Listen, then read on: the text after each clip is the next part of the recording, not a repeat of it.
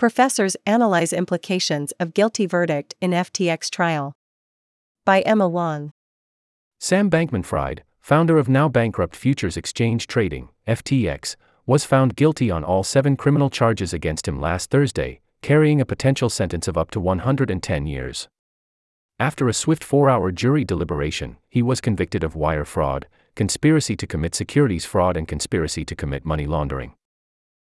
Bankman Fried's conviction comes almost a year after the collapse of FTX, which sparked questions about cryptocurrency governance and the merits of blockchain technology in academic and regulatory circles.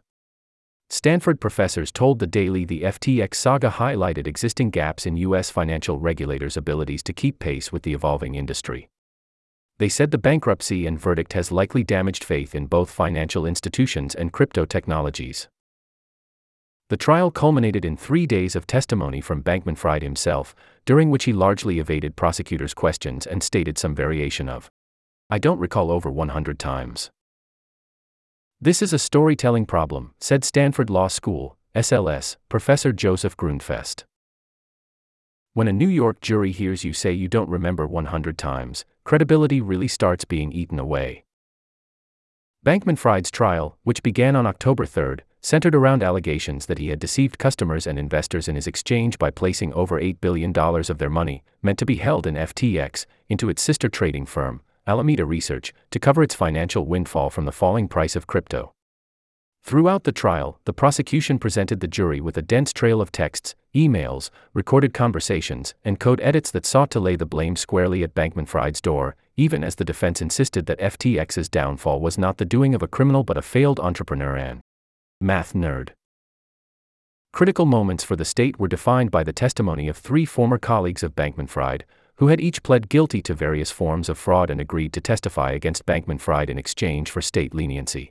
Gary Wang, Bankman Fried's friend from his days as an undergraduate at MIT and CTO at FTX, Caroline Ellison 16, Bankman Fried's former girlfriend, Stanford alum and former CEO of Alameda Research, and Nishad Singh, a childhood friend of Bankman Fried's younger brother and head of engineering at FTX. The jury heard all three witnesses repeatedly claim to be acting with incomplete information under Bankman Fried's unilateral supervision. I wasn't sure which interpretation of the money Alameda was borrowing was correct, Wong said in his testimony. I trusted Bankman Fried's judgment. According to Grundfest, Bankman Fried's case will likely go to an appeal, potentially on pharmaceutical grounds.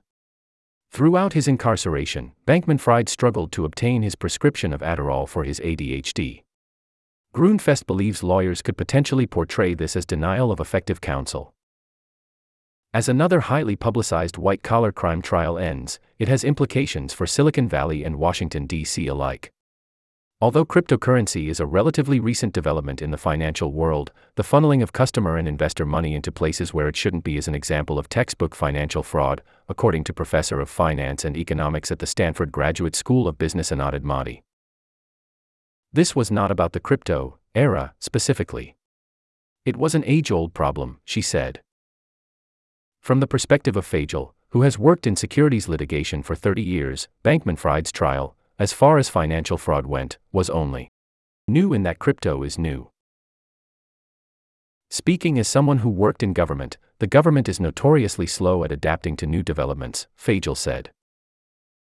They were not on top of regulating crypto exchanges, which got very big, very fast. Because of this regulatory gap, he suggested that individual citizens inform themselves on regulated industries to protect themselves from fraud. I do think we have a regulatory system that works, he said. But if you put your money into crypto, you are not benefiting from a regulated industry. Venture capitalists can afford to throw their money into shadier investments in the hope that one succeeds, Fagel said, but ordinary people can't. Fagel and Admati expressed concerns about the impact of FTX's downfall in eroding trust in financial institutions. We live in a society that depends on organizations that need to be trustworthy, so I hope this leads people to reflect more on what they're doing and about rules that are meant to protect them, Admati said. She referenced Michael Lewis' new book, Going Infinite, which originated in a request from Lewis' friend to give an appraisal of Bankman Fried's financial trustworthiness. After meeting with Bankman Fried, Lewis gave his friend the go ahead to invest his money. You're putting your own money at risk with no due diligence after a conversation you found interesting or fascinating, Admati said. Please do not invest money like that. According to Stanford law professor Jeff Strnad, the trial has also unfairly damaged public opinion of the entire cryptocurrency space, from legitimate decentralized exchanges to blockchain research. My personal belief is that FTX had nothing to do with crypto technology, said Strnad, who teaches Law 1043, blockchain and cryptocurrencies.